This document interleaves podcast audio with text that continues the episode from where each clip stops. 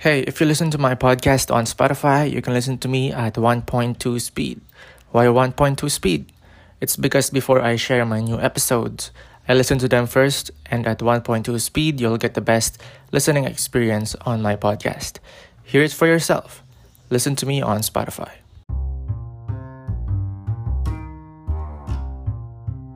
Hello and welcome to the fourth podcast. Today, I'm gonna talk about the Zack Snyder Justice League, or more famously known as the Snyder Cut. It is finally here. We finally got a chance to see it, the real vision for the story, and so I hope you have a fun time listening. And so the Snyder Cut is out. There was a lot of positive reactions for this, and all I can say is I am really glad this movie was made and finished. I think it is unfair for people to judge this as a movie, because obviously the fans of the D C universe asked for this. And so this was made for them. This was made for movie nerds and for the people that wanted to see the vision of Sna- Zack Snyder. And that that is why if we are going to judge this film on a very technical level, it would be unfair, because it is really not trying to please everyone. It's not trying to be a good movie.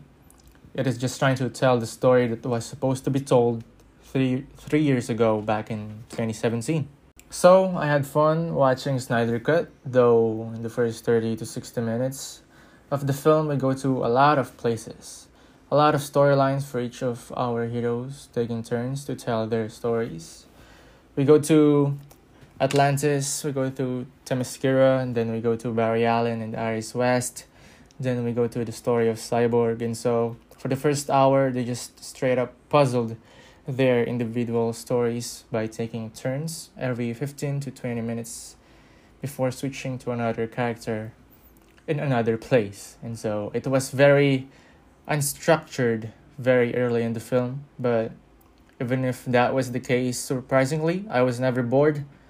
I was really curious about the story of each of this of the members of the Justice League, and I was very glad that we got the story of Cyborg and Flash, because we never got that in the or- original film. And uh, for the things that I liked about the Snyder Cut, we're gonna go it into it now. I liked the cyber the Cyborg backstory in this one, and I was really invested in his story. You really feel for him. And I thought Zack really did a good job with Cyborg in this film, because we never got that in the original film.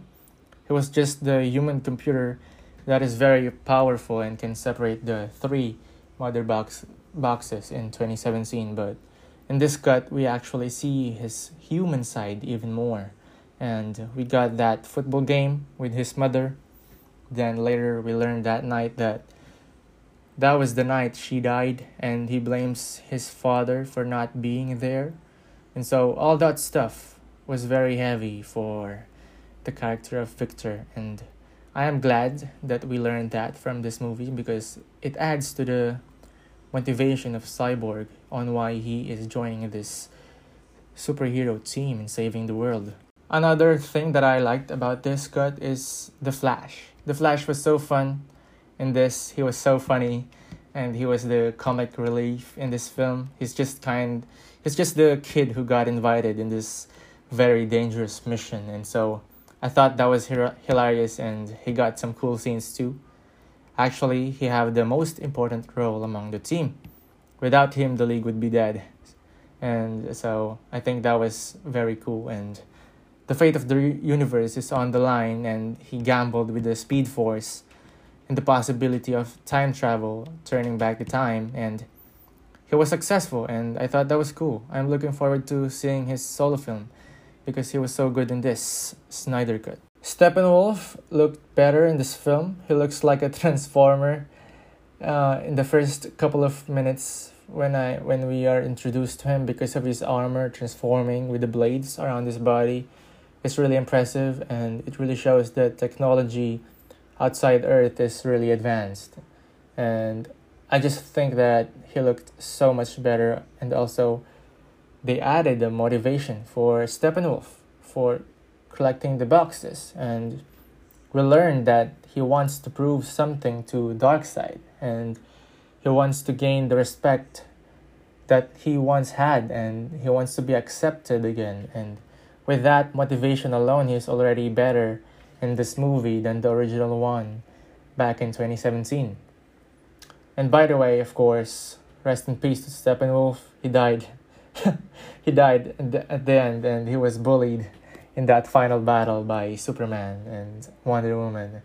He didn't, he did not really have a chance, and, you know, Superman is just so strong. So respect to Steppenwolf for trying, for seeking acceptance from Darkseid. Yeah, he really tried, but Justice League was too strong for him. And another thing that I liked in this film is the last thirty minutes. That's the, the last thirty minutes, by the way. That's a Justice League movie that I would like to see. Can we get that? The second part of Justice League, the post-apocalyptic world. I would totally watch a four-hour film of that. I mean, with the Joker side by side with the Batman, and amateur and growing up Flash. And, you know, I'm down for that. Actually, watching that last thirty minutes, it made me wanted, wanting to watch more.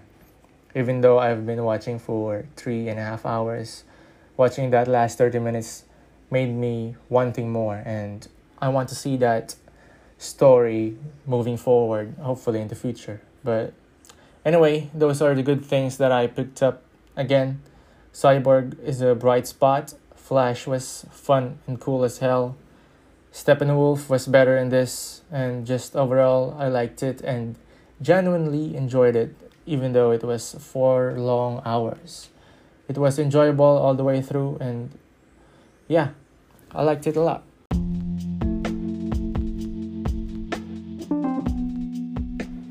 And now we're gonna go to the problems that I had on the film.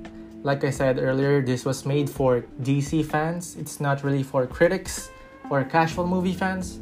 This is for the fans and movie nerds that signed the petitions for this movie to be made. And with that being said, I still had a lot of, well, not a lot, I still had issues with it.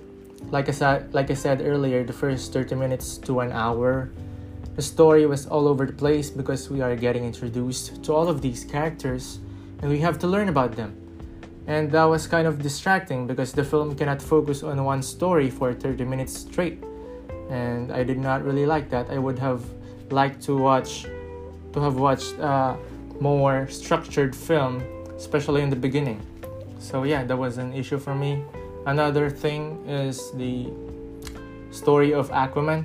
I think Aquaman's story is the weakest because, well, I think his story is the weakest because he already got his solo film, and so he was not he was not the focus on this movie.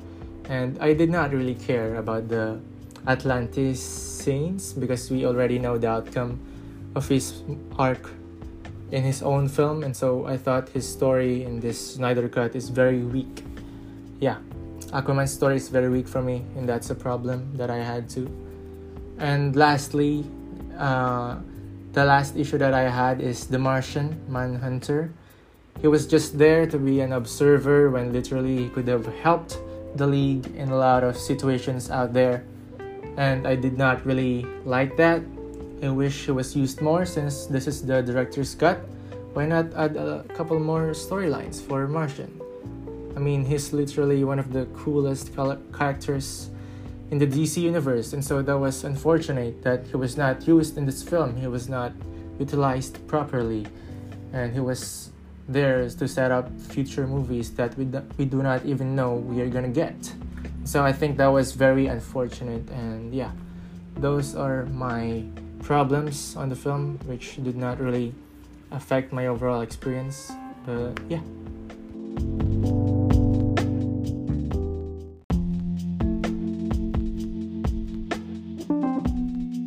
For other notable details on the film, the aspect ratio was kind of an interesting choice. I don't know why they went with that decision, but I was okay with it. I would have liked it to see the full frame though. I think I would have appreciated the cinematography more, but I think that Zack wanted it to be different so that people can distinguish the Snyder Cut from the Whedon Cut. I mean, that's only my theory, but who knows? And yeah, all in all, I like the film. I re- I'm really happy for the director, Zack Snyder, and the cast. They finished this film after years and years of petitions from fans. It was fun and it was fun and enjoyable, and I hope that this version would be in canon for the D C universe.